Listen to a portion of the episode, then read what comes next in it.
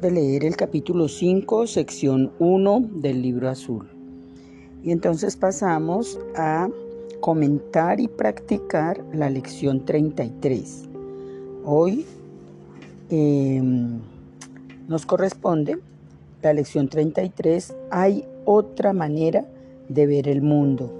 Hay otra manera de ver el mundo.